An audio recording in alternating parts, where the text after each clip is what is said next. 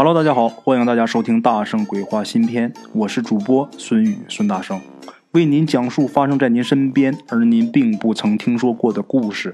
每天晚上，《大圣鬼话》与您不见不散。我们今天来说一个关于打工赚钱的这么一个故事。我想咱们每一位听众啊，都是打工者。首先呢，不管你做哪行哪业，我们都是在为人民币打工啊。咱们今天的这个故事啊。是由一位女听众给大家提供的啊，这是他表舅自己身上的事儿。他表舅呢，家住在农村，虽然是住在农村啊，但是非常富裕。这个呀，要归功于他前面打工的生涯。其实呢，他这表舅啊，只打了三年的工。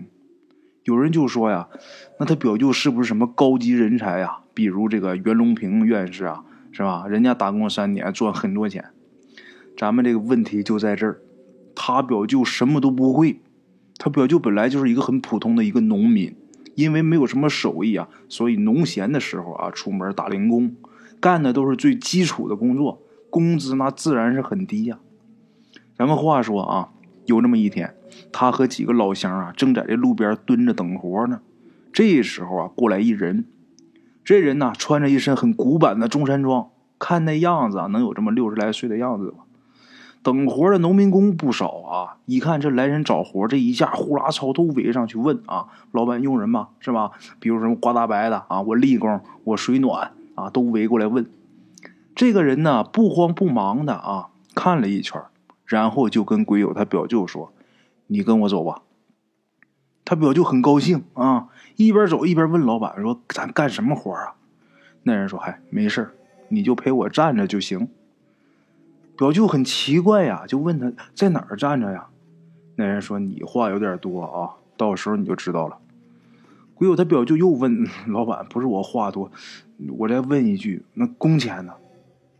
工钱亏不了你，我做一单活，我分你一成。”鬼友他表舅也不知道这一成是多少，也不知道他干什么活，反正他讲啊，我自己干一天最多也就赚十块钱，啊，我跟他去试试。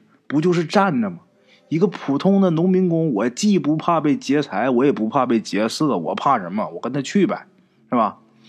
那个人呢，带着鬼友他表舅去了一栋小楼。后来鬼友表舅才知道，那东西叫别墅啊。晚上的时候，把表舅带到了一间屋子。那个人呢，在地上画了个圈然后让鬼友表舅站进去，就跟他说呀：“你千万别坐下。”你在这站着啊，你也别出圈等我叫你，你再出来。鬼友表舅说：“那我要想上茅房呢？”那人说：“你赶紧啊，你要想厕所，你赶紧现在去打扫干净去啊。”表舅啊，也不敢惹这个人啊。到茅房啊，自己排泄干净之后回来，他就站到那个圈里了。然后那人出屋去了，出去之前还把灯给他关上。这时候，鬼友表舅就开始有点紧张了。后来自己站了一会儿，觉得也没什么，自己也就放松下来了。站着站着，他觉得挺好笑的哈。这个《西游记》里三打白骨精，孙悟空不也画一圈吗？那我现在是不是也相当于唐僧这角色呀？自己想了想，乐了啊，正乐呢，那人进来了啊，一看表舅啊，还挺高兴的。这时候鬼友表舅也不知道自己应不应该高兴，还很惶恐。就说老板，我不乐了啊！那人说没事完事了，走吧。说完之后，带着表舅就出来了。两个人上车，那人开着车。这时候表舅坐在副驾驶，他也不敢说话。等车到了地方，他该下车了。这时候才忍不住就说：“老板，你把工钱给结结吧。”这时候那人很不耐烦呐，就是瞧你这点出息，掏出一沓钱就递给表舅了。表舅一看傻了。啊，一沓啊！后来找了一公厕啊，他都不敢回这个出租屋去数钱，他怕跟他一起来打工的人抢他活啊。这一数，他才数清楚，整整一千块钱呐！这可是上世纪九十年代啊，一千块钱一天，我的妈，天文数字啊！就是放在我们迄今为止，这一天一千块钱也不少啊！啊，这中山装啊，告诉表舅。明天呢，还来这儿等他。等到第二天啊，鬼友表舅又被这个中山装带去了一个房子。这次不是别墅，但是也是很高档的建筑啊。等这活干完之后，这人又给了表舅啊三千块钱，三千块钱啊一天。这个中山装让表舅说明天呢，你还在这个地方等我啊。就这样，一周以后，鬼友小舅已经赚了将近小一万块钱了。这时候，这中山装就说：“哎，这样太麻烦了，你就跟我走吧，你算我助手。”鬼友小舅很高兴啊，就说：“好好好。”我跟您走，他不知道这助手是干嘛的，但是他答应倒是挺痛快。为什么跟他走有钱赚呢？啊！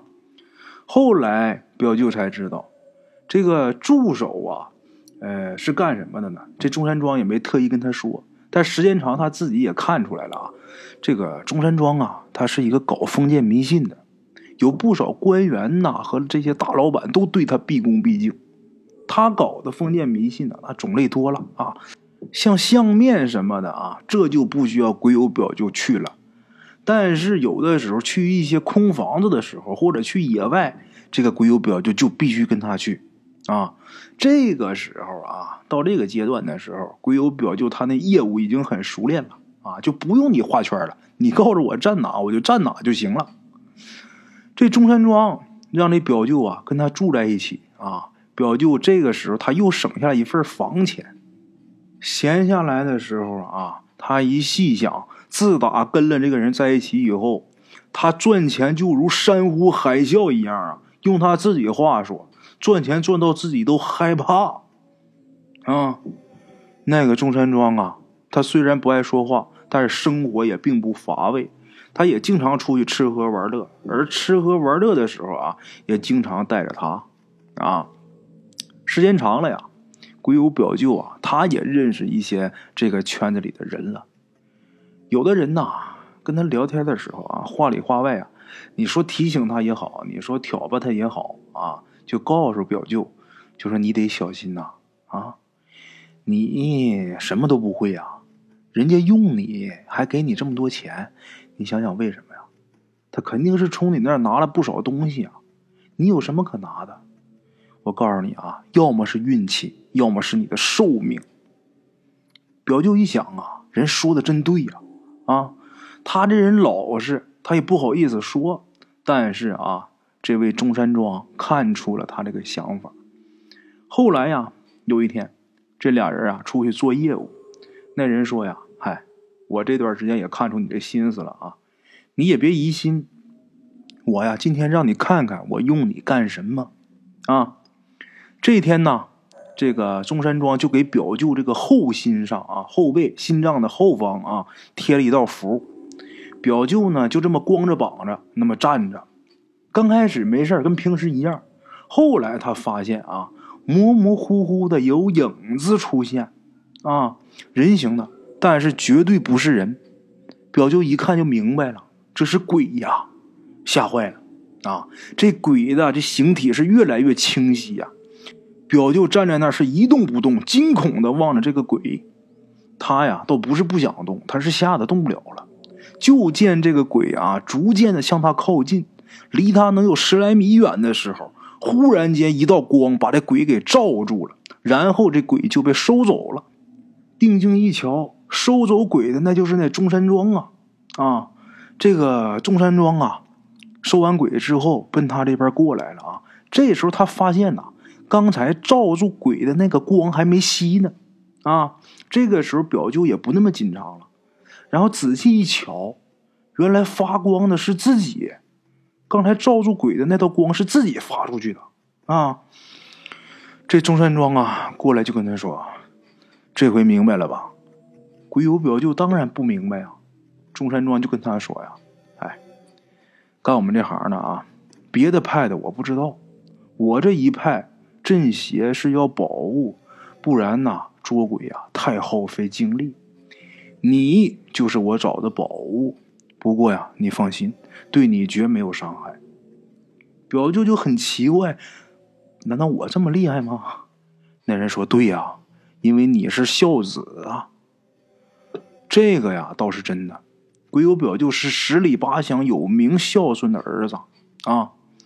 后来呀。他就继续跟着这个中山装干活啊，这一干就干了三年。三年以后，这个中山装就跟表舅说：“我该收山了啊，你呀也该回家享福了。”就这么的，两个人就分手了。表舅这三年赚了一百多万，九十年代的时候赚了一百多万呢啊！咱再说一说，他都赚了一百多万，那那中山装赚的还能少吗？后来听说呀，这中山装啊，他在北京买了一套豪宅，那可就值钱了。前些年每年呐，鬼友他表舅还会去北京跟他住几天。这些年呢，他自己父母年纪大了啊，他也走不开，就不去北京了啊。哎呀，这真是啊，这世界上啊，唯有德最大，孝顺呢是积德最快的方式。奉劝世人啊，孝顺父母。成仙修佛也好，还是你想时运大转，你想发财也罢，啊，人信礼智孝，这为最基本的根基。OK，各位老铁们啊，咱们今天的故事呢，先到这里，感谢各位好朋友的收听啊。我的投稿微信是幺八七九四四四二零一五，欢迎各位好朋友加我的微信，点赞、转发、评论。今天呢，故事先到这儿，咱们明天同一时间不见不散。